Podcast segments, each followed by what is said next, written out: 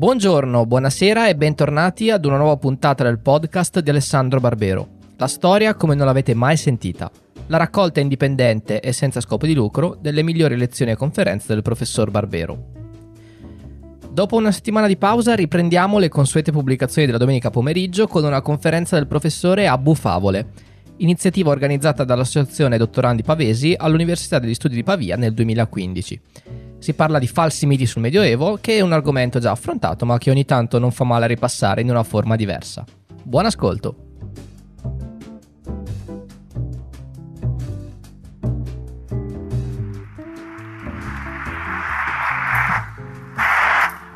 Grazie. Allora, buonasera a tutti. Eh, come avete sentito, l'idea di questo ciclo di incontri è smascherare qualcuna delle tante invenzioni, favole, come si dice in gergo, bufale, che circolano nella nostra cultura e oggi nello specifico parlando di Medioevo ce n'è finché si vuole. Eh, Ferdinando Nicosia che mi ha introdotto ne ha accennata qualcuna di quelle che sono più conosciute dagli addetti ai lavori, perché diciamo è più di noi addetti ai lavori preoccuparci del fatto che sui manuali scolastici c'è il disegnino della piramide feudale con i vassalli, i valvassori e i valvassini e siamo solo noi che soffriamo perché sappiamo che in realtà non è mai esistita. Ma ci sono anche tante cose su cui noi addetti ai lavori magari ce ne preoccupiamo anche meno, che però circolano e fanno parte dell'immaginario collettivo attribuite al Medioevo e che invece sono vere e proprie invenzioni.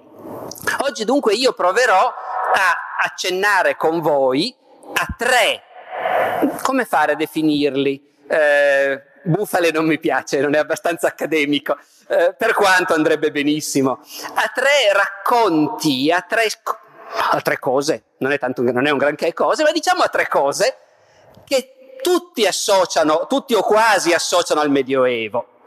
E, e vi dico fin d'ora quali sono, così avete chiaro la, l'andamento complessivo di questo discorso. La prima è forse oggi un po' in decadenza, non è più così conosciuta, è stata popolarissima nell'Ottocento, l'idea dei terrori dell'anno mille. La seconda cosa invece è molto conosciuta ancora oggi ed è lo Ius Prime Noctis. E la terza cosa credo sia anch'essa abbastanza conosciuta ed è l'idea che nel Medioevo credessero che la terra sia piatta. Tutte e tre queste cose, come vedrete, sono, direbbe un medievista come noi, calunnie. Ecco, non, la gente del Medioevo non se lo merita, che si creda che loro potessero vivere in un mondo immaginario di quel tipo, ma le vedremo con calma una per una. La prima dunque sono i terrori dell'anno 1000. Vedevo qualcuno che annuiva, ma per chi eventualmente non ha annuito, terrori, la leggenda dei terrori dell'anno 1000 parte dall'idea che da qualche parte, a un certo punto, qualcuno nel mondo cristiano, non si sa bene chi, avrebbe detto mille e non più mille, cioè dopo mille anni arriverà la fine del mondo. Mille anni da cosa? Si sarebbe da discutere anche di quello, naturalmente. Ma sulla base di questo detto, che qualcuno attribuisce addirittura a Gesù, in realtà non si trova da nessuna parte l'origine di questa cosa, sulla base di questo detto, a un certo punto gli storici hanno cominciato a dirsi, eh, figuriamoci che paura aveva la gente quando è arrivato l'anno 1000. Intanto si sa, erano secoli bui, superstiziosi, tenebrosi, la gente alla fine del mondo già un po' se l'aspettava comunque. Figuriamoci quando è arrivato l'anno 1000. E così gli storici hanno cominciato a scrivere, a insegnare che all'arrivo dell'anno 1000 il mondo si è fermato.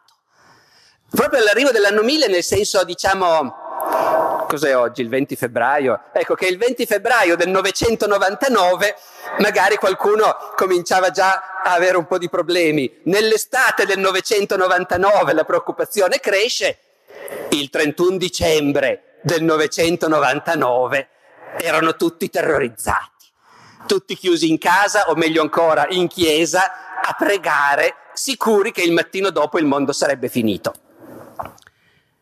Questa cosa ve l'ho riassunta io E ho fatto male in realtà perché ci sono dei testi che adesso vi citerò, testi autorevoli, che raccontano questa cosa molto meglio di come l'ho raccontata io. Carducci.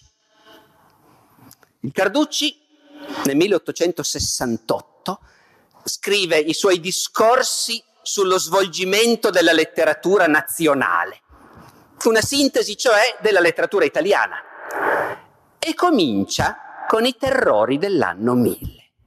Beh, voi sapete, l'abbiamo fatto tutti a scuola, la letteratura italiana nasce nel Medioevo, nasce nel XIII secolo eh, e dunque dopo il 1000. E allora Carducci nell'Ottocento, vivendo in un'epoca che ai terrori dell'anno 1000 ci crede pienamente, trova logico cominciare, è un buono spunto, è una bella idea. Quando uno deve scrivere un libro deve trovare anche il punto di partenza. Carducci decide, partiamo dai terrori dell'anno 1000. Sentite Carducci. Vi immaginate il levar del sole nel primo giorno dell'anno 1000? Questo fatto di tutte le mattine, ricordate che fu quasi miracolo? Fu promessa di vita nuova per le generazioni uscenti dal secolo X. E poi Carducci ricorda appunto nel corso del X secolo pestilenze, carestie, guerre, profezie, profezie che annunciavano la fine del mondo. Tutti, e qui di nuovo Carducci, eh, tutti insieme questi terrori come nubi diverse che aggruppandosi fan temporale confluirono sul finire del millennio in una sola e immane paura. Mille e non più mille, aveva, secondo la tradizione, detto Gesù. Ecco, è colpa del Carducci. È il Carducci, credo, il primo che dice che questa cosa l'ha detta Gesù. Non c'è da nessuna parte, ma comunque. E, che stu- e poi la parte migliore è quella in cui Carducci si immagina tutta la gente che la sera del 31 dicembre si è chiusa nei monasteri e nelle chiese a pregare, singhiozzare, che faccia fanno quando il mattino dopo spunta il sole e non è successo niente. Che stupore di gioia e che grido salì al cielo dalle turbe raccolte in gruppi silenziosi intorno ai manieri feudali cosciate e singhiozzanti nelle chiese tenebrose e nei chiostri. Qui c'è tutto anche l'anticlericalismo, naturalmente ottocentesco, no, del Carducci. Quando il sole si levò trionfale la mattina dell'anno 1000. Voi capite, è un passo meraviglioso, eh? E capite come funziona bene? Non c'è stata la fine del mondo e quindi la gente si sveglia e comincia a darsi da fare e il Medioevo diventa meno tenebroso e nasce la letteratura italiana, eccetera, eccetera, eccetera. Tutto perché quel giorno non è finito il mondo. Vi faccio ancora un esempio, ma sì, dai, ve lo faccio. Tanto per far vedere che non è tutta colpa solo del Carducci. Vi cito un passo stavolta di uno storico, perché dopo tutto il Carducci è uno storico a suo modo, tutta la sua attività anche di poeta è calata nella storia, però, però comunque è un letterato ed è un poeta innanzitutto. Ma gli storici di mestiere, quelli che facevano il mio mestiere, cosa scrivevano e cosa insegnavano nell'Ottocento? Vi cito uno storico francese non notissimo, Lavalais, allievo però di Michelet, allievo del più famoso storico francese dell'Ottocento. La, croyance, eh, la credenza nella fine del mondo, credenza che sembrava giustificata dalle pesti, le carestie, le calamità di ogni genere che desolavano l'Europa, provocava una atonia universale. Tutto era ghiacciato di paura nell'attesa del giorno fatale. Ogni impresa era cessata, ogni movimento si era bloccato, non c'era più né speranza né avvenire. Si raddoppiava il fervore religioso, ci si ammassava nei conventi, si donavano i beni alla Chiesa e da tutte le parti si udiva questo grido lugubre. La fine del mondo si avvicina. Questo dunque è quello che credevano storici e letterati dell'Ottocento. Poi direte, ci ha già detto che non è vero, quindi non c'è nessuna suspense, ma andiamo un po' a vedere come facciamo a sapere se è vero o non è vero. Ci sono tanti modi di controllare. Un modo è di andare a vedere cosa faceva davvero la gente il 31 dicembre del 1999. Può sembrare un'impresa azzardata, è passato tanto tempo. Tuttavia qualche documento dell'epoca ci è arrivato, documenti ufficiali, documenti notarili. Allora io per puro caso vi posso dire cosa faceva il Papa, Papa Silvestro II, il 31 dicembre del 999. Perché c'è un documento ufficiale, è una concessione. Il Papa è il capo della Chiesa, è il capo di una grande amministrazione. Continuamente vengono a chiedergli delle cose, privilegi, concessioni. Il 31 dicembre dell'anno 999, Papa Silvestro II ha concesso un privilegio a un grande monastero tedesco, il monastero di Fulda, perché l'abate era venuto a chiedergli di confermare una serie di diritti del monastero. Il 31 dicembre del 999 Papa Silvestro concede questo privilegio all'abate di Fulda, a te e ai tuoi successori. Sono già sicuri che ci saranno anche i successori. A patto, il Papa chiede qualcosa in cambio, che in futuro nessun abate sia eletto senza farsi confermare dal Papa. Quindi all'abate di Fulda, quel 31 dicembre, il Papa dice va bene, i privilegi ve li confermo, ma in futuro però, quando i tuoi monaci eleggeranno l'abate, deve venire a Roma a farsi confermare dal Papa. In cambio anche di una certa somma, un canone annuo, che il monastero di Fulda dovrà pagare in futuro al papato, ogni anno. Dunque, Papa Silvestro II, quel 31 dicembre, tutto aveva per la testa, meno il fatto che a mezzanotte il mondo sarebbe finito. Era evidentemente l'ultimissimo dei suoi pensieri. Forse il Papa era uno scettico. Dopotutto Papa Silvestro II era un famoso intellettuale, uno studioso, può anche darsi che lui fosse al di sopra di queste cose e che invece la brava gente il terrore dell'anno 1000 ce l'avesse. Cosa faceva la brava gente? Non dico il 31 dicembre, che sarebbe chiedere troppo, ma nell'anno 999. C'è qualche documento. Ho cercato uno di Pavia su, rapidamente così non l'ho trovato, ma ne ho trovato uno di Tortona. Non siamo tanto lontani.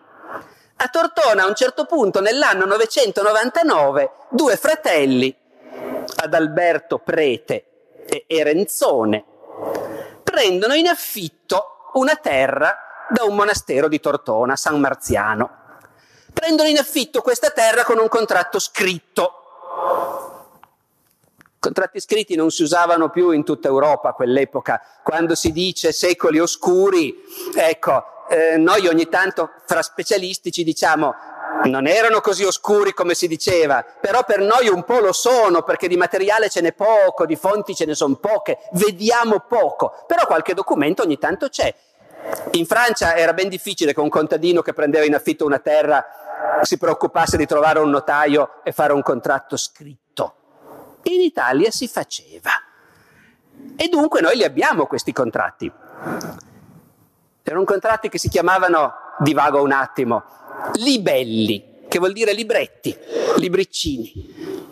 Contadino, contadino grosso che prende in affitto parecchia roba, ha il suo bravo libriccino dove l'abate gli ha garantito l'affitto di queste terre. I due fratelli di Tortona prendono in affitto queste terre nell'anno 999. Ehm, qui vi devo preparare. Nelle nostre campagne fino a un po' di tempo fa la modalità più comune delle affittanze erano affittanze a brevissimo termine, la mezzadria. Ogni anno si cambia, no? Il mezzadro affittava per un anno e poi si vedeva, affitti brevi quindi. L'epoca di cui parlo non aveva ancora scoperto questo modo particolare di spremere i contadini. Ti faccio l'affitto per un anno e poi se non sono contento ti caccio via e prendo un altro. Nell'epoca di cui parlo, intorno all'anno 1000, la preoccupazione dei padroni era piuttosto Contadini ce n'è pochi, se questo qua mi va via ne trovo un altro che mi coltiva la mia terra. Meglio garantirsi, trattarlo bene e garantirsi che rimane a lavorare per me. Quindi i contratti all'epoca erano abbastanza di lunga durata. Ecco perché nell'anno 999 questi due fratelli di Tortona prendono in affitto le terre del monastero per i prossimi 29 anni. Ogni anno pagheranno un terzo del raccolto, metà del vino e così via. E proprio per garantirsi si stipula anche che se prima di quei 29 anni i monaci volessero riprendersi le terre che gli hanno dato, dovranno pagare una penale. Eccone degli altri che nel 999 a tutto pensavano meno che al fatto che stava arrivando la fine del mondo. Ma dunque, dunque nei documenti di quell'anno non si parla mai della fine del mondo? In realtà un documento dell'anno 999 in cui c'è un riferimento alla fine del mondo è saltato fuori. È un diploma dell'imperatore Ottone III, anche questa è una concessione a un monastero. Voi capite perché tutti questi documenti di cui faccio un'altra digressione, soltanto un attimo. Capite perché sono tutti documenti di monasteri? Perché quando un brav'uomo compra una terra dal suo vicino di casa, fanno magari il documento, ma hai voglia che quel documento arrivi fino a noi oggi. Basta che la famiglia si estingua, si sp- sparisce tutto. Un documento che riguarda un monastero, il monastero c'è ancora. Tu vai e in soffitta il monastero ha i documenti che ha accumulato nei secoli e nei secoli. Ecco perché questi documenti riguardano tutti i monaci. Allora, nell'anno 999 l'imperatore Ottone III il 3 ottobre, fa una concessione al monastero di Farfa, grande monastero italiano, laziale. Cosa vogliono i monaci di Farfa? Vogliono delle garanzie perché quello è un monastero sotto protezione imperiale. Sembra una bella cosa essere sotto protezione imperiale, ma gli imperatori a volte con i loro monasteri sono molto disinvolti. È già capitato in passato che l'imperatore dice a un suo amico, sai, vuoi davvero andare in pensione? D'accordo, ti nomino abate di quel monastero. Vai lì, il monastero è ricchissimo, te la godi, ci sono un sacco di soldi, non è che devi farti monaco, non disturbarti assolutamente, vai lì e fai l'abate e basta. Ai monaci queste cose seccano un po'. Quindi i monaci di Farfa chiedono all'imperatore la garanzia che questo monastero non sarà mai più concesso a nessuno in questi modi sgradevoli. L'imperatore lo concede. Al predetto monastero abbiamo concesso che mai più, in eterno, mai quel monastero sarà dato in beneficio da noi o dai nostri successori, ma rimanga sempre in uso pubblico. Mai, mai più in eterno, sempre i nostri successori. Siamo nell'ottobre del 999. Se qualche papa o imperatore nostro successore soggiogherà quel monastero a qualche persona, sappia che dovrà renderne conto insieme a noi nel ritorno di Cristo quando verrà a giudicare il secolo nel fuoco. E dunque, che Cristo prima o poi verrà a giudicare il mondo nel fuoco, certo che succederà prima o poi, c'è scritto, loro lo sanno che succederà. Chissà quando, certo non adesso, in futuro sappiano tutti i futuri papi e imperatori che c'è sempre quella cosa che gli pende addosso. Adesso nel 999 sembra evidentemente lontanissimo.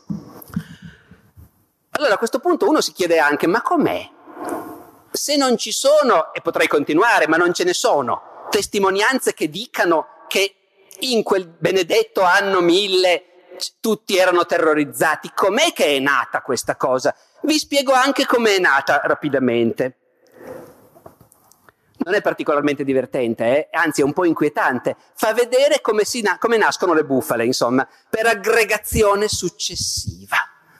XII secolo, 150 anni dopo, passato un sacco di tempo dall'anno 1000, un monaco cronista,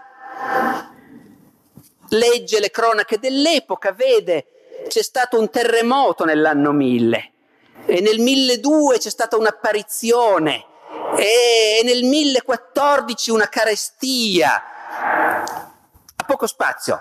Nell'anno 1000 ci furono terremoti e prodigi.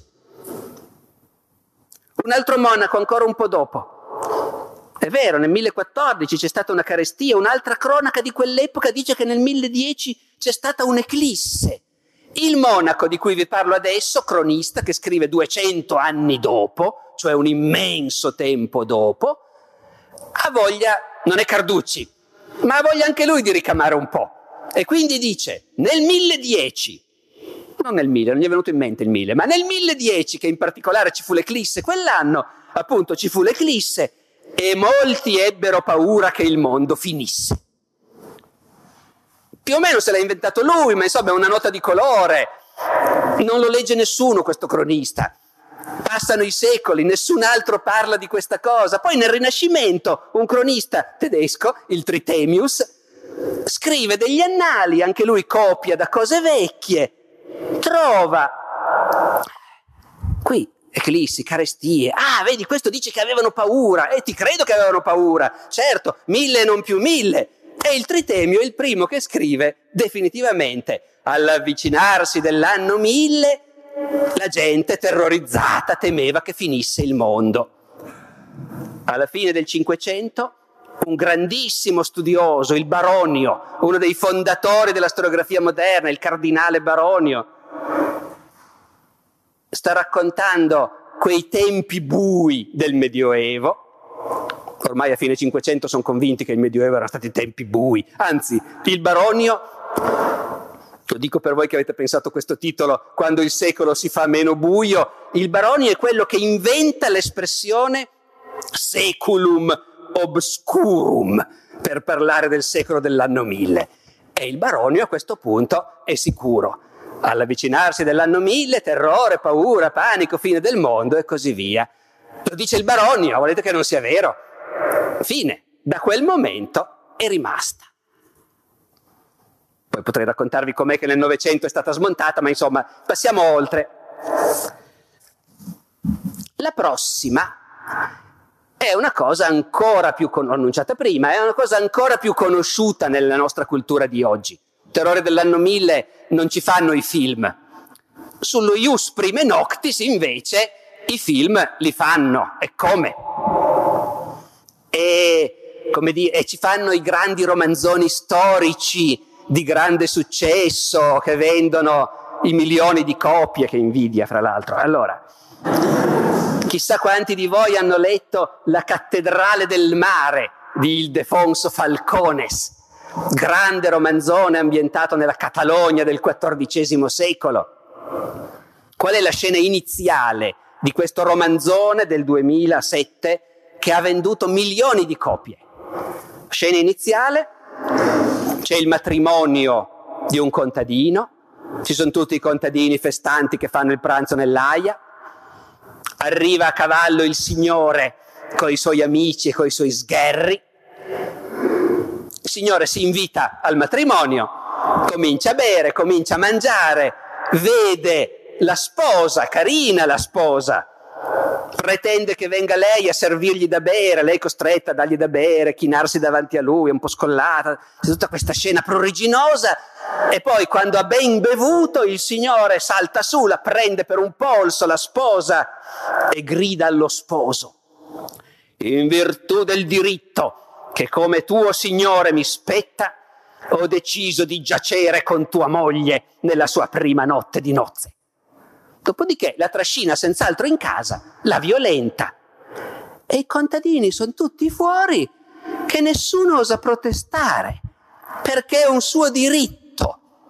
Non se lo ricordavano tanto, bisogna che il suocero, il vecchio, ricordi al figlio, che è il marito, e, e, anche al lettore evidentemente, dice sì, no, è un diritto, fa parte del sistema feudale, la servitù della gleba, e il signore può giacere con la moglie del suo vassallo la prima notte di nozze.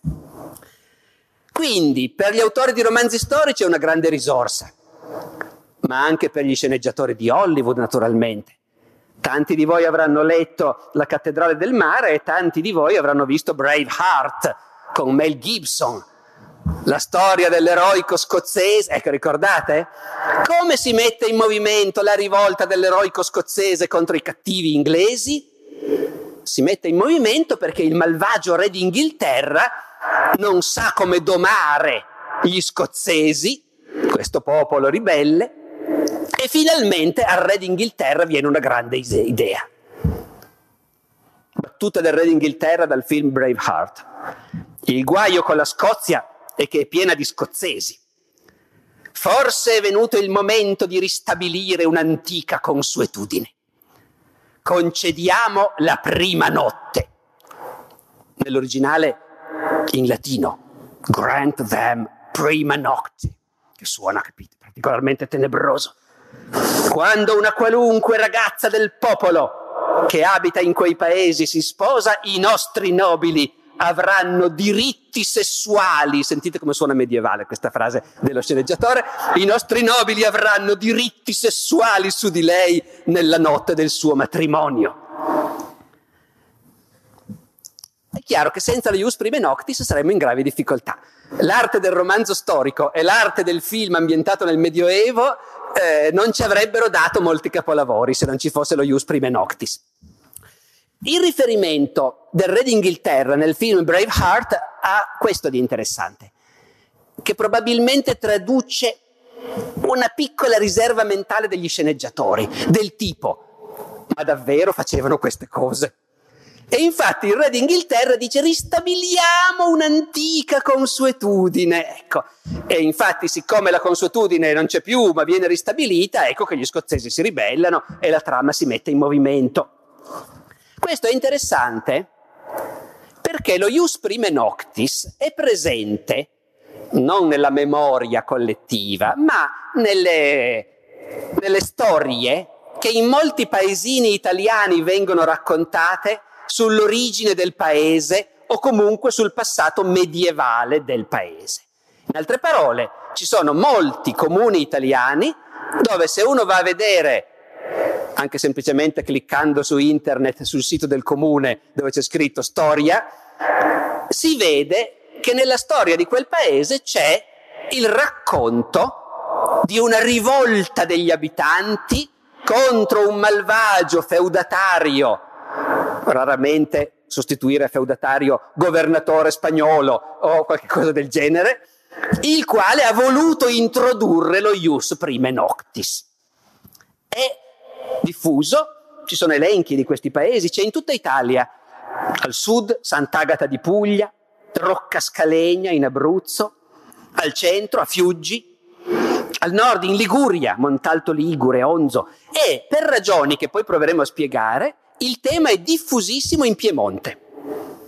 Crescentino, San Giorgio, Brosso, Nizza Monferrato, Rocca Grimalda, Fossano, Cuneo, Ivrea, anche città in Piemonte hanno nella loro tradizione questo racconto di questo momento epocale in cui gli abitanti si sono ribellati contro il malvagio feudatario che voleva introdurre o che pretendeva lo ius prime noctis carnevale di Ivrea, avete presente quello delle arance, ecco, è la battaglia per salvare la bella mugnaia dalle brame del cattivo governatore. Allora, anche qui abbiamo modo di verificare cosa c'è di vero in tutto questo. Certo che abbiamo modo di verificare. Ci sono tante verifiche possibili. Per esempio, abbiamo visto che l'argomento fornisce soggetti fantastici a sceneggiatori e romanzieri. Uno potrebbe pensare che uno come Boccaccio, per esempio, visti i suoi gusti e il suo stile, avrebbe potuto essere interessato a questa faccenda. E quando dico Boccaccio, dico Boccaccio perché fra noi, come dire, lo conosciamo, ma tenete presente che la letteratura medievale è ricchissima di novelle possono essere interi, come dire, un corpus di novelle, cento come quelle del Boccaccio, o cento come le cento novelle nuove francesi del Quattrocento, il novellino, oppure possono essere opere indipendenti come i fabliaux francesi, faccio riferimento a qualcosa che forse solo i dottorandi di filologia conoscono, ma i fabliaux francesi sono poemetti in rima del 200 che hanno molte caratteristiche in comune con la novellistica. Una caratteristica comune di tutta questa letteratura medievale, e non quindi tipica solo del Boccaccio, ma invece comune a tutta questa letteratura del 2, 3, 400, è l'estremo interesse per il sesso, l'estremo interesse per le storie scabrose che si possono trasformare in tragedia oppure in barzelletta, l'estremo interesse per il problema del rapporto fra sesso e potere, come fa il fidanzato a evitare che il ricco signore, oppure come, mi spiego, ecco. Allora, uno direbbe, ragazzi, avevate lo Ius Prime Noctis in casa, ci sarà un autore medievale che ha scritto una novella su come il cattivo signore voleva lo Ius Prime Noctis e la bella mugnaia è riuscita a fregarlo? Ce ne sarà uno? No, non c'è. Non ce n'è neanche uno.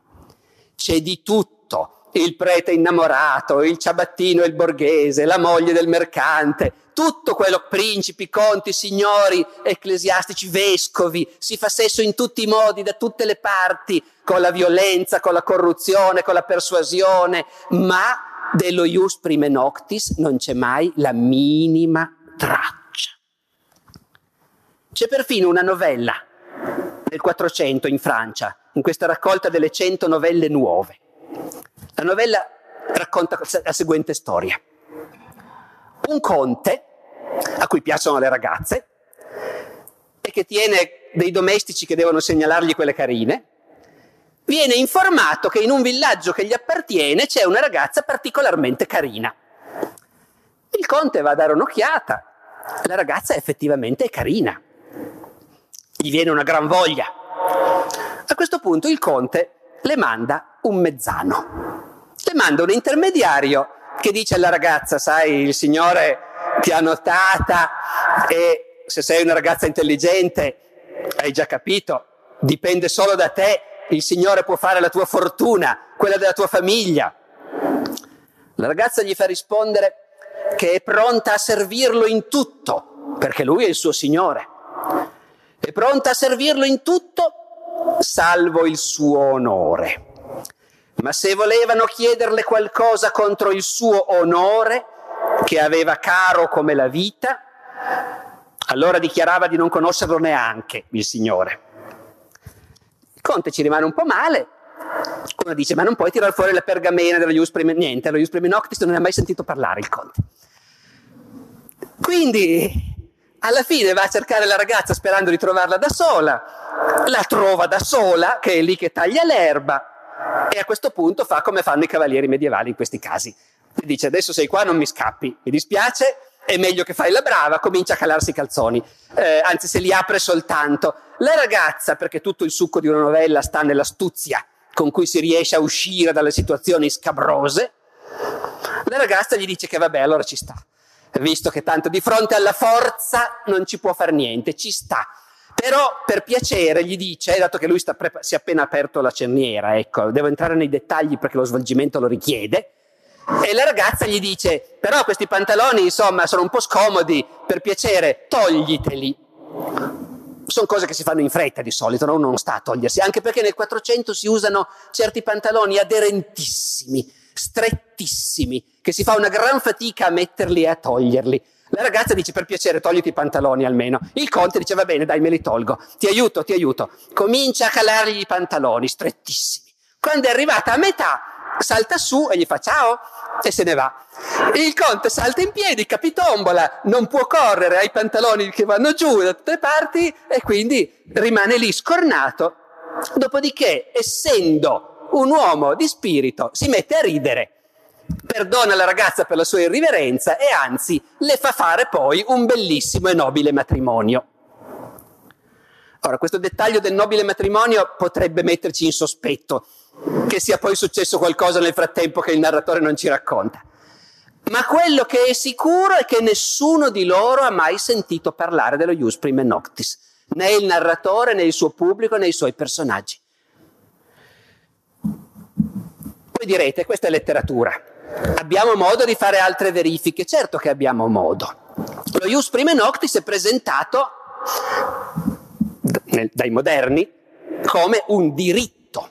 Questo è il punto. E tutto sta in questo, perché che un signore volentieri andasse a letto con le ragazze della sua signoria è ovvio, così come è ovvio che un industriale dell'Ottocento andava a letto con le operaie. Su questo non ci sono dubbi. Ma la peculiarità dello ius prime noctis sta in questa idea di una società che riconosce un diritto protetto dalla legge. Abbiamo modo di sapere se i contadini si lamentavano dei loro signori. Certo che abbiamo modo. I contadini del Medioevo si lamentavano enormemente dei loro signori. E quando ne avevano veramente troppo delle oppressioni che subivano da parte dei signori, avevano diverse alternative. Una era verso la fine del Medioevo, quando ormai c'erano poteri più grossi, andare a Milano dal signore di Milano e chiedergli di fare giustizia, o dall'imperatore, dal re, a seconda di dove ti trovi. Un'altra possibilità era andare dal signore con un sacchetto di fiorini e dire senti, noi avremmo risparmiato un po' di soldi. Vogliamo metterci a un tavolo e discutere perché ci sono un po' di cose che non ci vanno bene in questa signoria? Quando non andava bene niente, l'ultima alternativa era dare l'assalto al castello, sgozzare il signore e tutta la sua famiglia, dar fuoco a tutto e poi sperare in Dio. Anche in quel caso in genere poi si producevano innumerevoli scartoffie perché c'erano poi processi, controprocessi. Tutte queste lamentele sono benissimo documentate. In moltissimi casi nel Medioevo noi abbiamo appunto corposi memoriali di avvocati dei contadini del tale villaggio che si lamentano che il Signore, siccome li considera suoi servi, pretende da loro questo, quest'altro, quest'altro. Abbiamo innumerevoli casi in cui i contadini di un villaggio e il Signore si mettono d'accordo, chiamano un notaio e cominciano a scrivere. Il Signore rinuncia a questo, a quest'altro e a quest'altro, quell'altra cosa la diminuisce, quella cosa là invece rimane, in cambio di soldi. Tutta questa documentazione ci offre un quadro ricchissimo dei mille motivi che un contadino medievale poteva avere di essere seccato per come lo trattava il Signore. E devi pagare l'imposta, il fodro, tutti gli anni, e devi pagarne un'altra, la taglia. Quando va male la taglia a misericordia, che vuol dire il Signore prende quello che vuole, poi può, per buon cuore può lasciarti qualcosa. La roida, che vuol dire il Signore ha bisogno di dieci carretti per trasportare il suo vino in città, tu, tu, tu e tu, prendete il vostro carretto, il vostro bestiame e portate gratis la roba del Signore in città. La custodia, il Signore ha un castello con una torre da cui si vede molto lontano. Ci vorrà un uomo su quella torre che guarda per vedere se c'è qualche pericolo? Gli abitanti devono fornirlo quell'uomo, gratis. Le tasse da pagare in mille casi. È morto il babbo, i figli ereditano. Sì, ma dice il Signore, la roba è mia. Io ve la lascio ereditare, ma pagate. La ragazza si deve sposare, ma sposa uno di un altro paese. Sì, dice il Signore, ma dovete chiedermi il permesso. Io ve lo do il permesso, ma bisogna pagare. Due fratelli hanno ereditato, vogliono dividersi, pagare. Allora, abbiamo infinite testimonianze di quanto potesse essere pesante il controllo signorile sui contadini. Non c'è nessuna suspense, avete già capito dove va a finire non c'è nessuno di questi documenti, nessuno mai che faccia il minimo accenno allo ius prime noctis. Nella zona di Ivrea, dove ancora oggi il carnevale celebra la rivolta contro il feudatario cattivo, alla fine del Trecento c'è stata una grande rivolta contadina. Noi abbiamo una documentazione ricchissima. I contadini della zona di Ivrea si sono ribellati contro i loro signori e a un certo ci sono scappati dei morti, alla fine sono stati sconfitti, ci sono stati degli impiccati, poi lunghi negoziati, qualcosa hanno ottenuto. I contadini della zona di Ivrea hanno fatto tutto questo perché quando un contadino in quella zona moriva, il Signore pretendeva di ereditare lui le sue terre e per lasciarle agli eredi voleva che pagassero una quota del valore. questa cosa agli abitanti del Canavese dava un tale fastidio che a un certo punto ci sono scappati i morti, parecchi. Dello Ius Prime Noctis non gli importava niente. Non lo menzionano neanche di sfuggita. A questo punto qualche dubbio comincia a venire. E naturalmente, come sempre, la cosa da fare è andare a vedere. Quando si comincia a parlare di questa cosa, e ci si trova è abbastanza chiaro quando si comincia a parlare di questa cosa. Si comincia a parlarne già alla fine del Medioevo. E si comincia a parlarne già alla fine del Medioevo come di una cosa dei brutti vecchi tempi.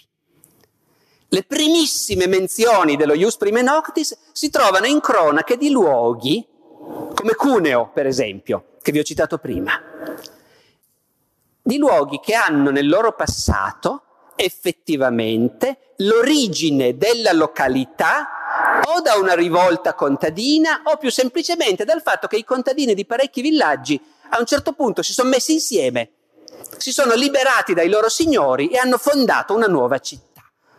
Cuneo nasce così. A un certo punto alcuni villaggi vengono abbandonati dagli abitanti che si ritirano in un posto fortificato e creano una città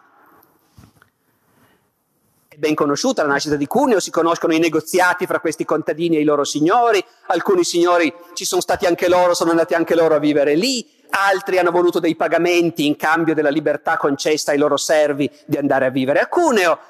Alla fine è andato tutto abbastanza pacificamente, ma due secoli, tre secoli dopo, anzi, alla fine del 400, per la prima volta nella storia c'è uno a Cuneo che scrive la storia di Cuneo. È un giurista, un avvocato. L'avvocato Rebaccini alla fine del 400 scrive la cronaca di Cuneo. E cosa sa delle origini di Cuneo? Sa che è nata perché i contadini di molti villaggi si sono liberati dai loro signori e chissà quei signori come erano cattivi, se i nostri antenati hanno dovuto ribellarsi contro di loro e hanno fondato Cuneo chissà cosa succedeva. E l'avvocato Rebaccini è un avvocato, è un eloquente, sa, come dire, difendere una causa. I nobili, per tirannia e non per giustizia, tenevano i sudditi, imponendo loro molti e diversi carichi. Toglievano le successioni che ai prossimi parenti appartenevano e questa l'abbiamo vista, è vero, è una delle lagnanze dei contadini medievali. Da tutte le possessioni estorquevano decime, taglie e altre servitù. Di tutti i contratti rapivano la nona parte del prezzo. Sarebbe il prezzo, ma il buon Rebaccini, che normalmente parla piemontese, a fine 400 fa un po' fatica a scrivere in italiano. Scuotevano anche, riscuotevano opere dalle persone, dagli animali loro, tutto l'anno, senza discrezione. Finalme- e fin qua sono tutte cose che i documenti medievali confermano precisamente. A questo punto l'avvocato Rebaccini ha preso il via e ci mette ancora una bella nota colorita. Finalmente, sottomettendo la ragione alla libidine e sensualità, defloravano le figlie dei sudditi e parimente le spose persuadendo ai sudditi questa esser loro antica ragione e privilegio, lor concesso anticamente tra le regalie, cioè i diritti del re esercitati poi dai signori. Oh, notate che in Piemonte sono particolarmente frequenti nel Medioevo queste vicende di fondazioni di nuove città da parte di contadini che si liberano dai signori e vanno a vivere insieme. Ecco perché poi in Piemonte sono particolarmente frequenti i luoghi dove col tempo la memoria collettiva ha rielaborato questa cosa nel senso dello ius prime noctis. Ma non a caso ho insistito che il Rebaccini è un giurista, perché i giuristi del 4-500 sono i veri colpevoli collettivamente di questa invenzione. I giuristi del 4-500 vivono in un mondo diversissimo da quello medievale ormai. È un mondo dove c'è il potere statale che sta diventando quasi assoluto in certe zone e dove comunque c'è molto interesse per il potere statale e dove re e signori di città stanno de- demolendo il potere dei signori locali, dei signori feudali. Quindi, dal punto di vista del giurista, potere statale, cosa buona, potere del signore, cosa cattiva, da superare, vecchia. Questi giuristi sono uomini colti, ma anche di una credulità infinita. Sono pronti a credere che nei brutti vecchi tempi medievali succedeva di tutto e trovano nelle loro fonti il riscontro. Succedeva davvero di tutto. I giuristi del 4-500 studiano i prelevamenti signorili che ormai sono spariti, sono rimaste le carte che ne parlano, hanno certi nomi. Me ne cito uno solo. C'è un prelevamento che salta fuori in molti documenti francesi medievali che si chiama culagium.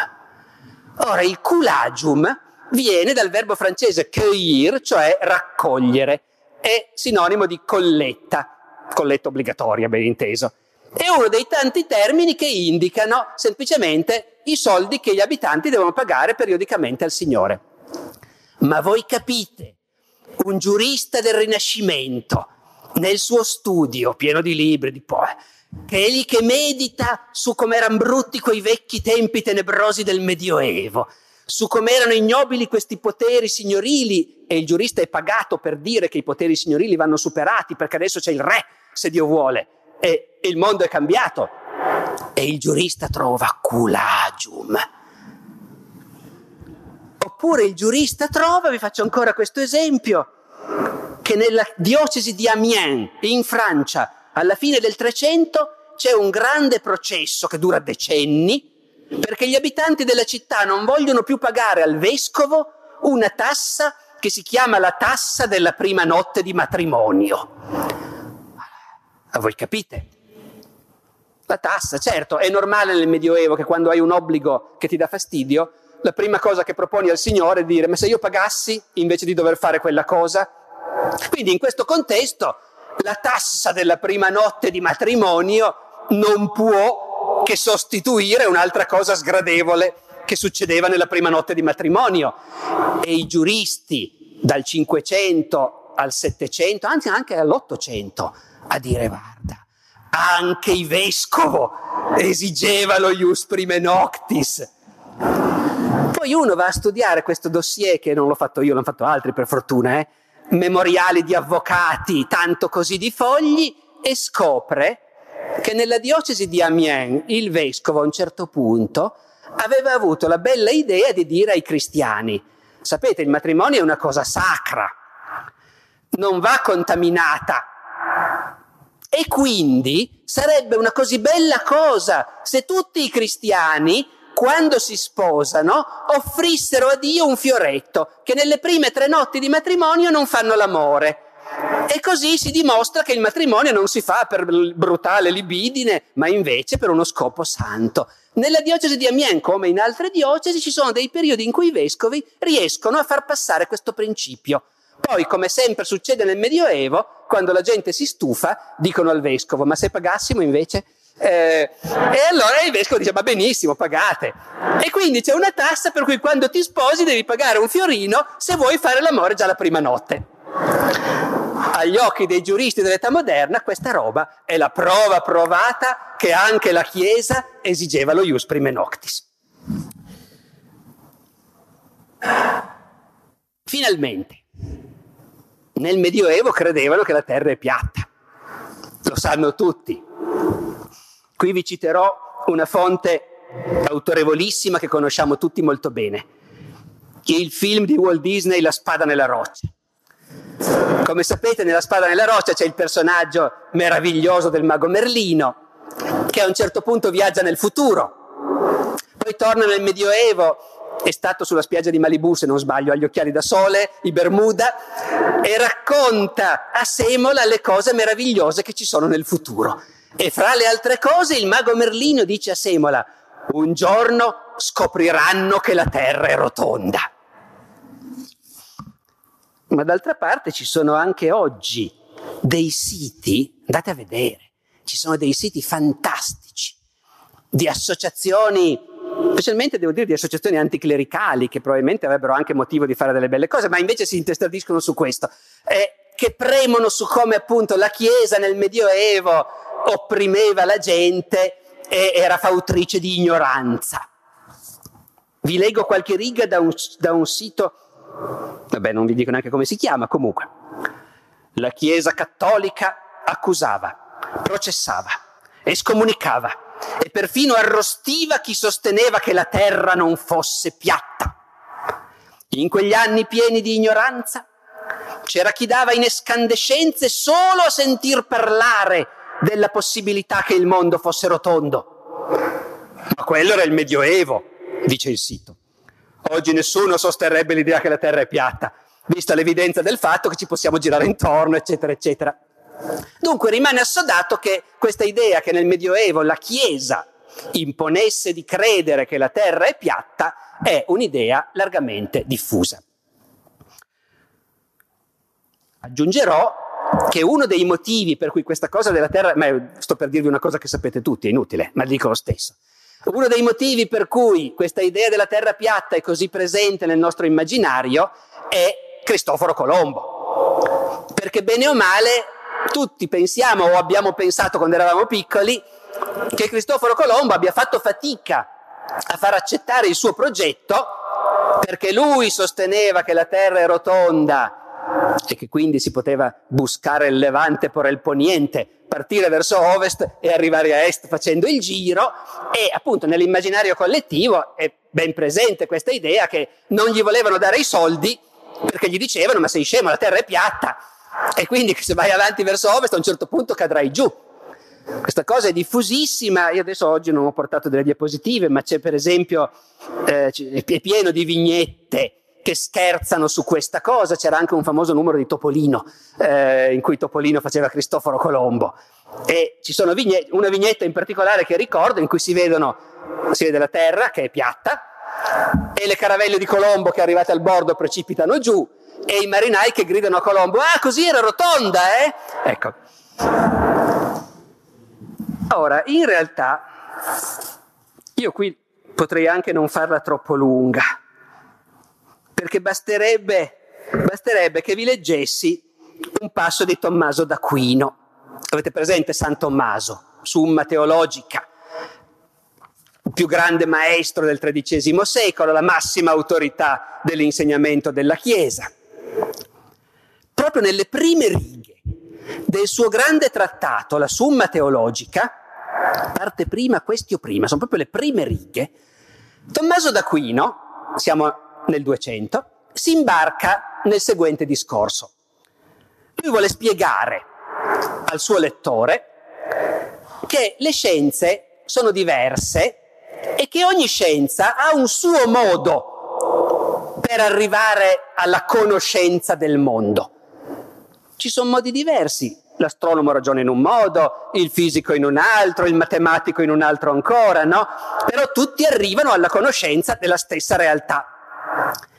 Imbarcandosi in questo discorso, San Tommaso dice, più o meno, traduco molto liberamente dal latino, bisogna dire che i modi di conoscenza sono prodotti dalla diversità delle scienze.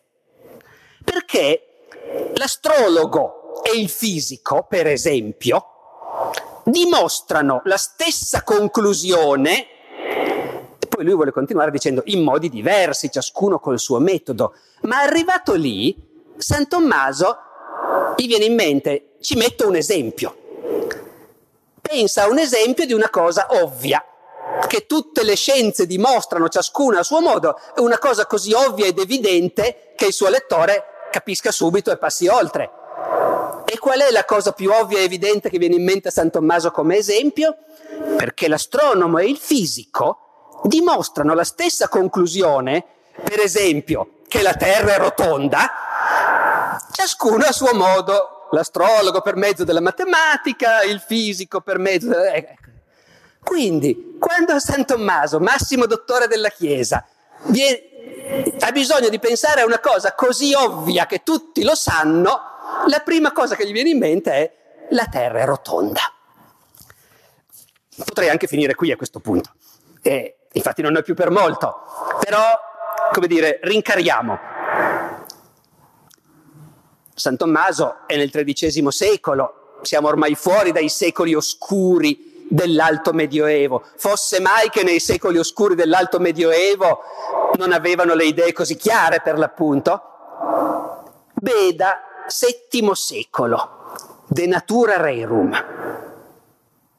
Noi chiamiamo la Terra globo, non perché non ci siano delle irregolarità di pianure e montagne, ma perché se consideriamo tutto l'insieme, la circonferenza della Terra rappresenta un globo perfetto. Andiamo avanti verso il basso medioevo, tanto per moltiplicare gli esempi. Un trattato francese del 200, l'Image du Monde. La Terra è rotonda come una palla. Notate che deve dire come una palla, perché la Terra è rotonda, che a noi sembra una cosa così ovvia, non è in realtà una descrizione veramente soddisfacente. Mi viene in mente, anche qui non ho portato la vignetta, ma c'era una striscia della vecchia serie eh, del mago, The Wizard of Id, non so se l'avete presente, è quella ambientata nel Medioevo, una serie comica col piccolo re cattivissimo, il mago, eccetera. In quella serie c'è una vignetta, una vignetta, una strip, in cui i dotti discutono per sapere se la terra è rotonda oppure è piatta e chiedono al re di decidere lui. Il re si ritira, poi torna, tiene in mano qualcosa che non si vede e dice, il re dice, ho il mio verdetto pronto. La terra è rotonda ed è anche piatta. Io la chiamo la teoria della pizza. E dunque rotonda non è sufficiente in effetti per rendere il concetto. Ecco perché nel XIII secolo l'image du monde sente il bisogno di dire la terra è rotonda come una palla. Nel 400 Pierre Dailly, se non ci fossero ostacoli, potremmo camminare tutto attorno al mondo come una mosca su una mela. E finalmente vi citerò ancora il titolo del più importante trattato medievale di astronomia, dedicato alla forma della Terra, il trattato di un monaco inglese che si chiama Giovanni di Sacrobosco, poi Sacrobosco è la traduzione inglese di Hollywood naturalmente, ma insomma questo non c'entra. E Sacrobosco scrive questo trattato diffusissimo uno dei primi libri stampati già nel 1471, un libro che tutti quindi avevano letto, I Dotti, che c'era in tutte le biblioteche, i Dotti di Salamanca che hanno discusso con Colombo, se avevano letto un libro era quello. Il trattato del Sacro Bosco sulla forma della Terra si intitola Tractatus de Sfera, perché ovviamente la Terra appunto ormai è assodato ma d'altra parte potrei anche dirvi una cosa, non c'era bisogno di tutto questo mio discorso per tanti motivi. Fate un esperimento andando a casa, eh, guardando su internet. Fate saltare fuori una qualunque immagine medievale di un imperatore medievale. Cosa ha in mano? Il mondo, che è una sfera, ovviamente. Ci può essere sopra una croce, perché naturalmente la religione cristiana è destinata, eccetera, eccetera. Ma l'imperatore medievale, come del resto quello tardo antico, ha in mano una sfera. Allora, naturalmente qui, come dire, c'è un problema che nasce, di nuovo, per la terza volta. Ma se è così ovvio, come mai tutti crediamo invece che nel Medioevo avessero in mente la terra piatta? E qui è ancora più recente l'origine di questa frottola. È sempre colpa di Cristoforo Colombo e degli americani. Perché è in America nel XIX secolo che viene inventata di sana pianta la storia, no, inventata no, nella realtà Cristoforo Colombo, quando è andato dalla regina a chiederle dei soldi per finanziare una spedizione, la regina abbastanza logicamente ha detto ma magari ci pensiamo un pochino. Ha nominato una commissione per analizzare la faccenda. La commissione ha lavorato per anni, non c'è mai stato il famoso... Ecco, nell'Ottocento in America i biografi di Colombo inventano di sana pianta l'idea, non una commissione che ha lavorato per anni, eccetera, eccetera. Tra l'altro c'erano degli amici di Colombo in commissione che facevano lobbying per fargli dare i soldi e altri. No, hanno inventato la scena dei dottori di Salamanca. che tutti conosciamo, che è rappresentata anche sulle porte del Campidoglio a Washington. E quindi questa idea, tutti questi doti medievali attardati e antiquati, e Colombo che arriva davanti a loro con le sue idee nuove e brillanti. Lì in particolare c'è un libro di un famoso scrittore americano dell'Ottocento che si chiama Washington Irving, che scrive una vita di Colombo per il grande pubblico, di grandissimo successo. E lui lì si inventa letteralmente questa scena di Colombo, che rappresenta il futuro naturalmente, e anche l'America in un certo senso. Di fronte ai dottori di Salamanca che rappresentano il vecchio mondo, e Colombo che fa mille ragionamenti brillanti fra cui appunto il fatto che la Terra è rotonda, mentre i vecchi dottori di Salamanca, medievali ed europei, non ci vogliono credere. Poi alla fine naturalmente l'America vince, il futuro vince, i soldi glieli danno e Colombo, si dimostra che Colombo aveva ragione. A partire da quel momento la potenza di questo mito nell'immaginario americano, nella scuola, nei cartoni animati, nei, dappertutto nella, nella pittura, pieno di raffigurazioni di questa scena ce l'abbiamo in testa tutti, Colombo e i dottori di Salamanca. E quindi nel Medioevo credevano che la terra fosse piatta. Dopodiché, due ultime considerazioni. Una, c'è un'epoca caratterizzata dal fatto che alcune persone pensano che la terra sia piatta. È la nostra. Se andate su internet a cercare il sito della Flat Earth Society, la società della terra piatta, troverete che esiste questa e anche altre associazioni con migliaia di soci, i quali fanno un'attiva propaganda per dimostrare che la terra è piatta. Fa parte ovviamente delle cose del tipo siamo tutti vittime di un complotto, ci fanno credere che l'uomo è andato sulla Luna, ci fanno credere che sono cadute le torri gemelle, ci fanno credere che la terra è rotonda. In realtà non è vero, è piatta. La società della terra piatta, che prospera tuttora, nasce alla fine dell'Ottocento in America, giustamente, il paese più avanzato e moderno del mondo. Lì per la prima volta nella storia viene pubblicato un libro che nel Medioevo non avrebbe mai pubblicato nessuno, Le cento prove che la Terra è piatta, di William Carpenter. È un libro fantastico. La prima prova è la seguente. Basta salire su un pallone e guardare giù, si vede che è piatta. Eh, ce n'è anche una bellissima, però ecco questa qui io no, mi sono dimenticato di farlo, potevo farlo come esperimento, vi potevo dire che un autore medievale ha scritto queste parole, ci sareste cascati tutti. Gli esseri umani richiedono una superficie su cui vivere, che in genere deve essere piatta. E poiché il creatore onnisciente deve essere perfettamente consapevole delle necessità delle sue creature, ne consegue che essendo un creatore infinitamente saggio, ha fornito alle sue creature tutto ciò di cui avevano bisogno. Questa è una prova teologica che la terra è piatta. Se vi avessi detto che era Tommaso d'Aquino, secondo me ci avreste creduto. Invece è William Carpenter di Baltimora nel 1880, mentre intorno ci sono l'elettricità, il treno, ecco, l'aereo. E questa è una cosa. L'altra cosa è che per chiudere forse dovremmo anche ricordare cosa avevano quelli della commissione della regina Isabella da contestare a Colombo. Perché non gli volevano dare i soldi? La verità è che Colombo aveva sbagliato completamente i calcoli un po' li aveva sbagliati, un po' li aveva truccati. Perché voi capite in cosa consiste il discorso. Io partirò da Palos, anzi poi Colombo il conto l'ha fatto dalle Canarie, così si guadagna un pezzo. Partirò dalle Canarie, farò il giro e arriverò in Giappone.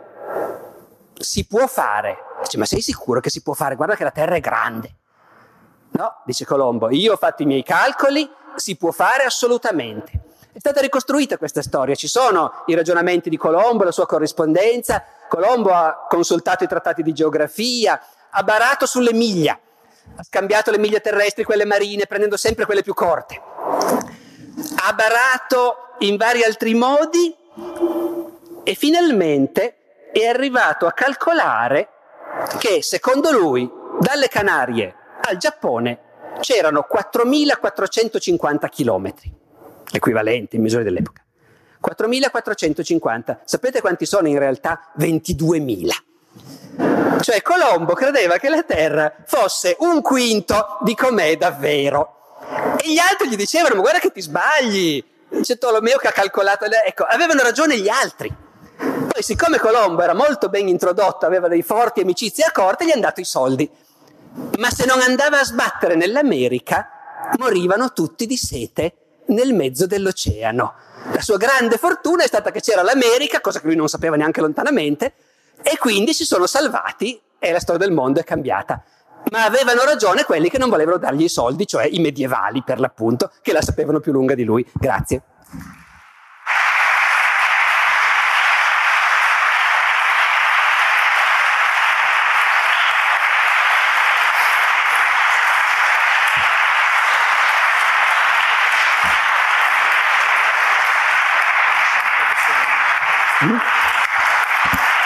10 minuti un dibattito.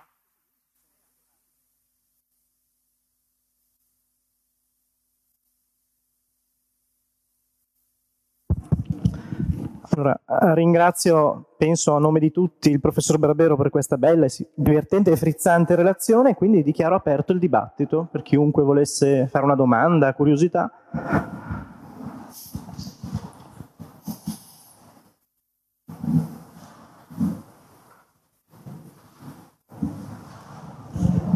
Volevo fare un'osservazione sul mille non più mille, perché 15 anni fa c'è stata una certa polemica anche sui giornali sull'inizio del terzo millennio. Sì. E ha vinto la tesi che il terzo millennio è cominciato il primo gennaio del 2001 e non del 2000. Quindi l'anno, il primo millennio è finito il 31 dicembre dell'anno 1000 e non nel 999. Quindi avevano, se lo sei erano consapevoli, avevano ragione di non preoccuparsi tanto durante l'anno 999. Grazie. Allora, dunque lei ha ragione, il che implicitamente lei mi sta dicendo che devo andare a cercare dei documenti del 31 dicembre 1000 per essere proprio sicuro sicuro. Eh, ha perfettamente ragione, anche se questa, come sa, è una cosa controintuitiva nel senso che noi tendiamo a pensare che quando scatta il numerino eh, sia finito il millennio. In ogni caso direi che gli studiosi ottocenteschi che hanno invece avallato questa leggenda pensavano al 999 come ultimo anno. Carducci dice proprio il, il primo giorno dell'anno 1000. Quindi anche lui non aveva fatto il conto come sarebbe matematicamente giusto come l'ha fatto lei adesso. Qualcun altro?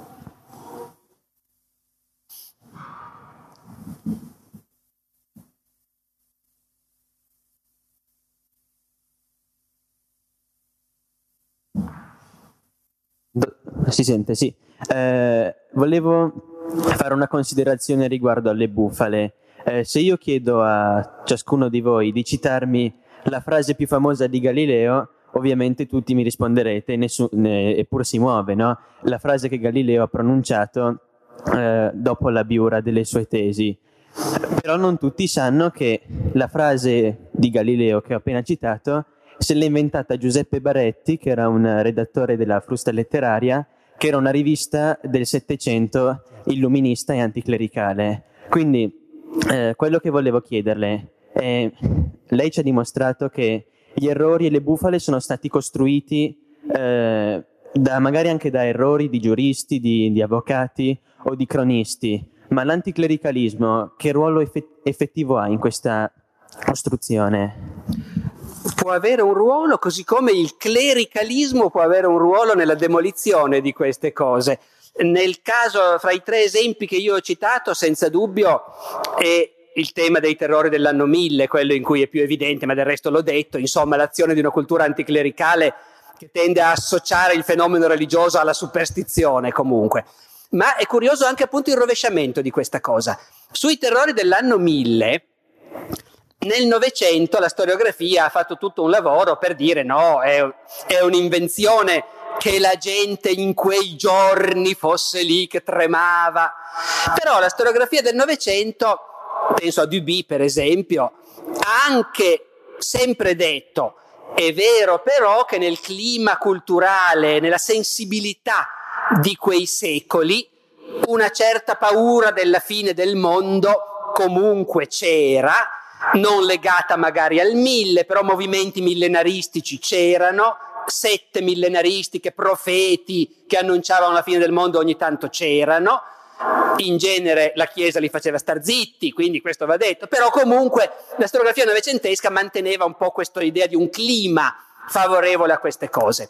Di recente è uscito un libro di uno storico francese che si chiama Sylvain Guggenheim, medievista, cattolico impegnato e integralista, il quale ha sentito il bisogno di scrivere un libro per dire non è stata demolita abbastanza questa leggenda dell'anno 1000, perché comunque continuate a dirci che c'era la superstizione, la paura della fine del mondo, non è vero neanche questo, sono tutti, sono sintomi insignificanti, è tutta un'idea culturalmente costruita, quella che l'epoca fosse comunque incline a questi timori, non è vero niente. Pensi che Guggenheim è uno che è diventato famoso in Francia e ha suscitato polemiche enormi con un libro intitolato Aristote au Mont Saint-Michel, Aristotele al Mont Saint-Michel, in cui affrontava il seguente argomento. Eh, mi spiego. Abbiamo tutti studiato a scuola che nel Medioevo l'eredità della filosofia greca ci è stata trasmessa dagli arabi.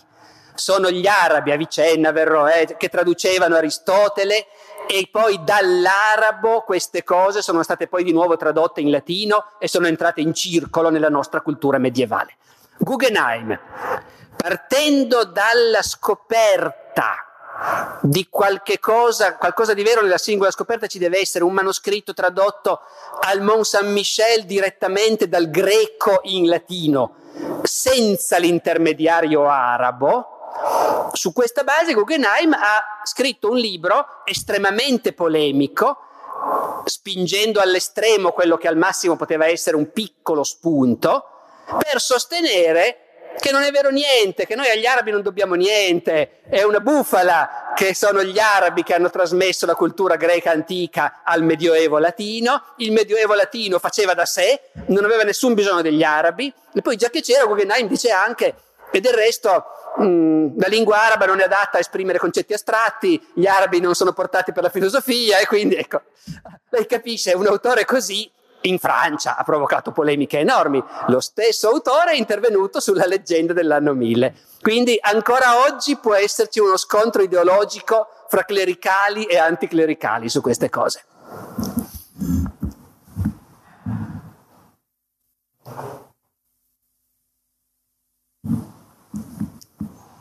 Sì, eh, volevo solo chiedere se eh, il fatto che la Terra fosse rotonda fosse già noto nel Medioevo, no?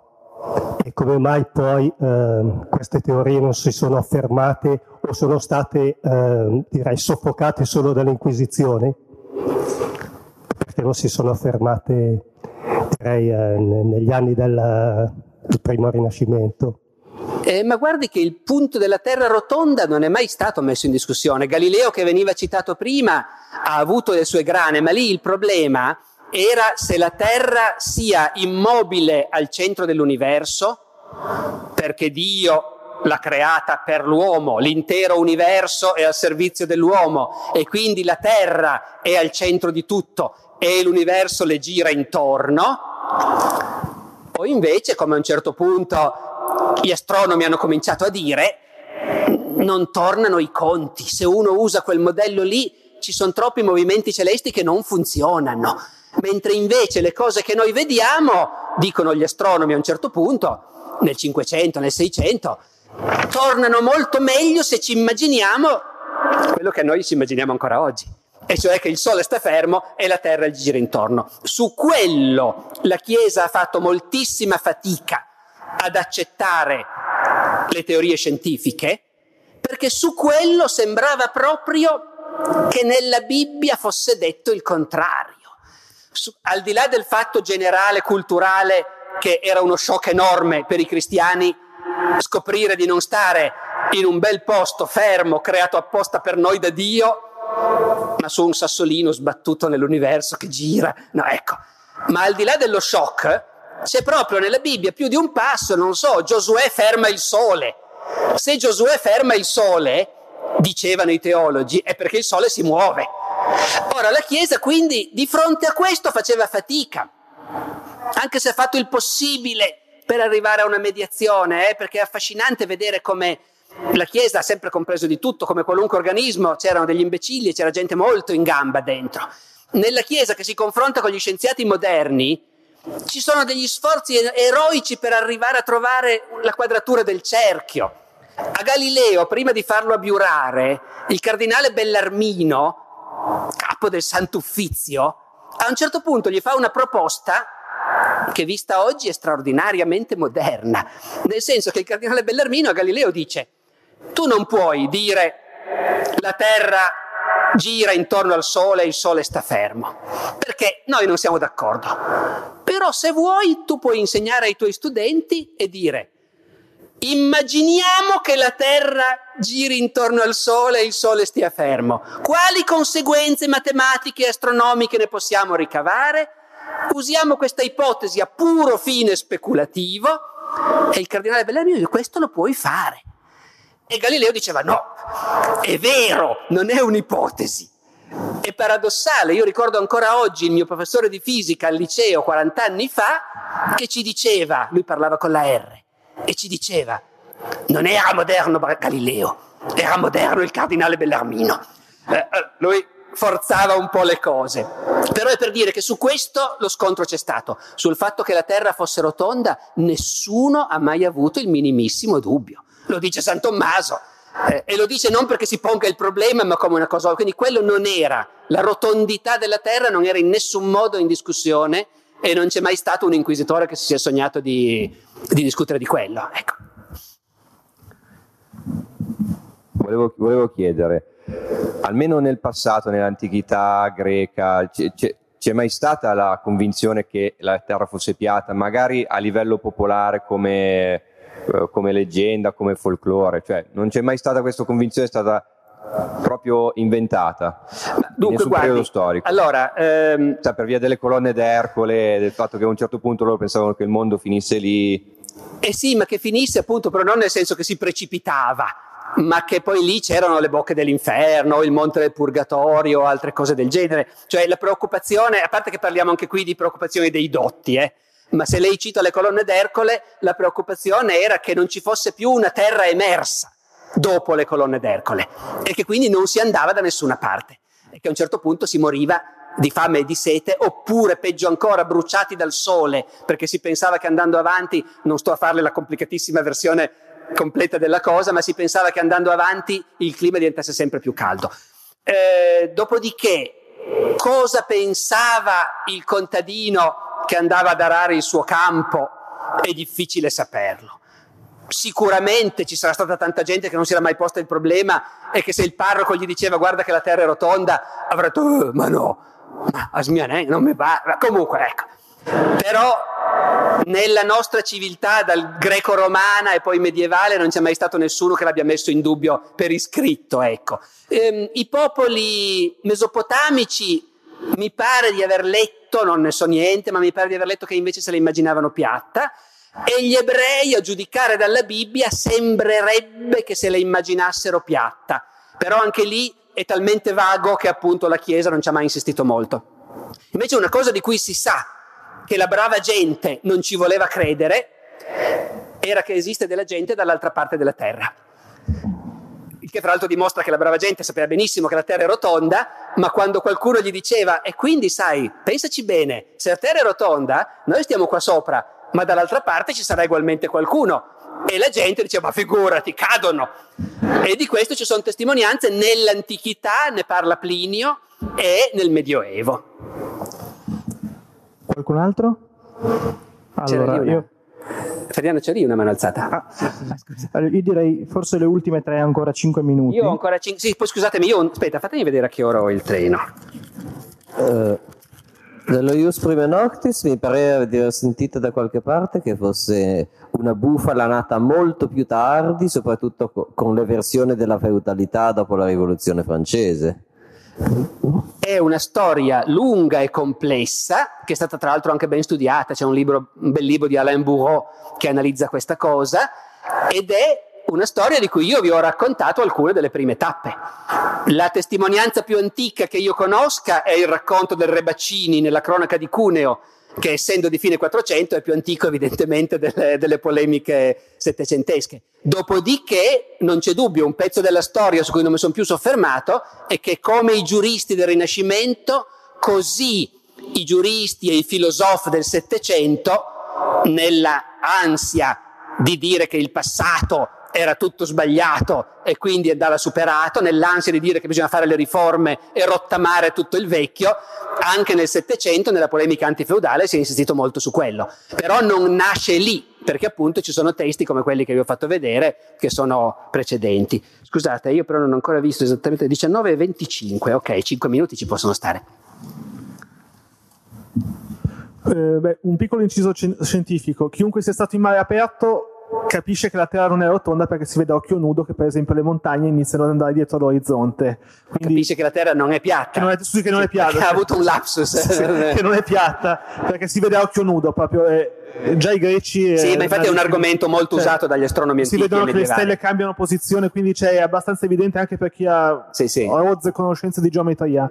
Ma a parte questo, una cosa che mi ha molto colpito leggendo la storia medievale è che per esempio, quando si chiede i processi, che sono un'altra fonte di, di documenti, quanti anni ha il testimone, questo risponde ho circa 40 anni, perché c'era talmente poco uso della tracciabilità scritta, anche delle nascite, cioè non è che uno andava in giro con la carta d'identità, quando uno nasce lo registra all'anagrafe, e quindi mi è parso di capire che uno dei problemi della conoscenza della storia sia reperire le fonti, reperire fonti certe. Ora voglio ribaltare la questione. Se si è riusciti a produrre dei mostri come queste conoscenze della Terra piatta, Ius Prime Noctis, in un'epoca in cui c'era ampio spazio su cui ricamare, cosa può produrre un'epoca come la nostra, in cui invece anche i muri producono dieci versioni diverse della realtà a cui assistono, in cui c'è una proliferazione di testimonianze che sono copia di copia di copia, oppure finte testimonianze che si riferiscono ad eventi diversi. Come può la storiografia evolvere in un'epoca in cui la produzione di fonti è diventata praticamente anarchica, rispetto ad un'epoca come il Medioevo in cui invece c'è un forte centralismo della produzione di documenti scritti? Ma dunque, se ho capito bene, la sua domanda è del tipo come farà fra 50 anni uno storico che voglia studiare gli avvenimenti del 2015, visto che, e questa è la domanda, a questo io devo dire, posso rispondere con grande sollievo, non è un problema mio, ma eh, dopodiché il problema si pone già prima, sa? In realtà, per chi come me è abituato a studiare il Medioevo, e quindi è abituato all'idea che tutto sommato con fatica, dato un problema di storia medievale, è possibile vedere tutte le fonti possibili. E poi passi il tempo a, a, a, dispiacerti che se ne siano perse troppe, che ci sono troppi buchi, troppe lacune. Però poi si arriva a un momento, e direi che grosso modo è il XIX secolo, in cui il problema si ribalta. Già nel XIX, quando io voglio studiare un problema di storia dell'Ottocento, le fonti sono assolutamente troppe per poter pensare di vederle tutte e quindi è necessaria una disciplina della tua ricerca che ti faccia capire dove devi muoverti e quando devi fermarti. Ehm, per dire, se io studio una battaglia medievale, io mi occupo molto di storia militare, con molta fortuna potrei sapere i nomi di 2, 3, 4, 5, 10, 15 nobili signori che hanno partecipato a quella battaglia e andare a verificare ognuno di loro chi era e così via. Se io studiassi la battaglia di Caporetto, io potrei sapere il nome di ognuno dei 600.000 soldati italiani che hanno partecipato alla ritirata di Caporetto e se è stato fatto prigioniero. È ovvio che non lo devo fare, naturalmente, no? devo fare qualcos'altro. Non posso pensare di schedarli tutti a 600.000 e poi cominciare a riflettere su che uso fare di quella roba lì. Quindi direi che il problema c'è già, dopodiché per quanto riguarda l'oggi non è tanto forse la produzione di innumerevoli fonti, quanto la loro conservazione. Perché la roba che sta su internet non c'è poi nessuna garanzia che sarà ancora lì e sarà fruibile fra qualche decennio. E quindi lei scuote la testa per dire che sto dicendo delle stupidaggini o che, o che non le ho risposto? Lei informatico ci garantisce che...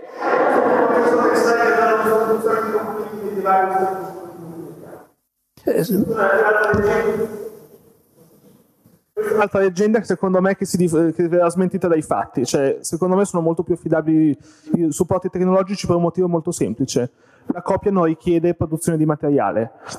Lei pensi ai suoi documenti che ha nel suo computer, è molto probabile che ce ne siano più copie in giro, magari su una chiavetta o su un supporto che, di cui si è dimenticato un sacco di... Non esiste, per esempio, un frate che cancella le pergamene per scriverci sopra altri fatti, come eh, succedeva spesso, per esempio. La distruzione del supporto è molto più improbabile. Ma io sono molto contento di sentire questo e spero ardentemente che sia così, perché non è questione di leggende quanto dei timori che noi oggi abbiamo. E dopodiché, voglio dire, se un sito chiude, chiude. E noi oggi possiamo andare sul sito dell'ISIS e vedere, non so se possiamo ancora veramente, fino a qualche settimana fa potevamo andare a vedere, però resta da vedere se in futuro queste cose rimarranno facilmente accessibili. Che voi abbiate questa fiducia mi rallegra molto e spero che abbiate ragione ardentemente. Ultima domanda. Eh sì. Eh, rispetto ai falsi miti che lei ha indicato, come facciamo noi a diciamo, scoprirli a capire che sono falsità tipo non so anche cose successive tipo i falsi protocolli di Sion. Cioè chi ci dice qual è la verità in effetti in fin dei conti? Allora guardi se uno semplicemente legge delle cose per suo piacere e non ha modo di investire molto tempo per le verifiche e i controlli non è così facile indubbiamente.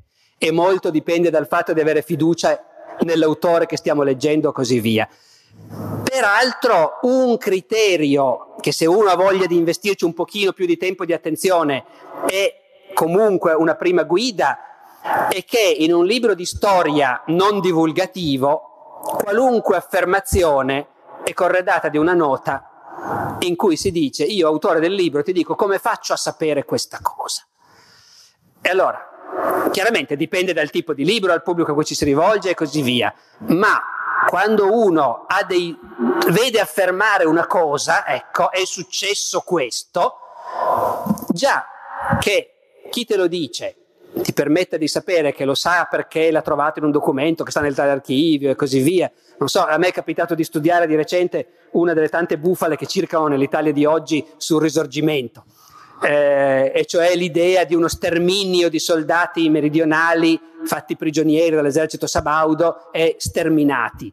Eh, lì, con tutta la buona volontà, non c'è nessun libro o articolo o sito internet che riporti questa bufala che ti dica io questo lo so perché c'è un documento nel tale archivio che parla di questo. Oppure anche soltanto io questo lo so perché un articolo di giornale dell'epoca ne parla. Zero. E quello uno, se è interessato all'argomento, anche da semplice lettore, se ne può rendere conto. Dopodiché mi rendo conto che è una questione complessa, ma l'unica cosa è quella, sapere se chi ti dice una cosa ti dice anche come fa a saperla. Ecco. Bene, io mi scuso ma devo, devo partire, quindi grazie.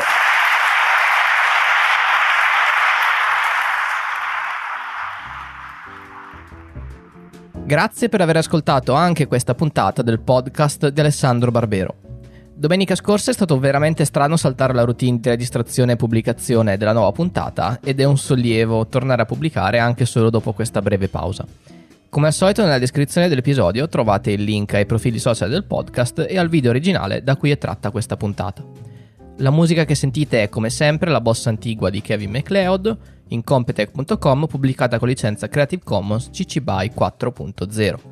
Ci sentiamo la settimana prossima con una nuova puntata del podcast di Alessandro Barbero. Ciao!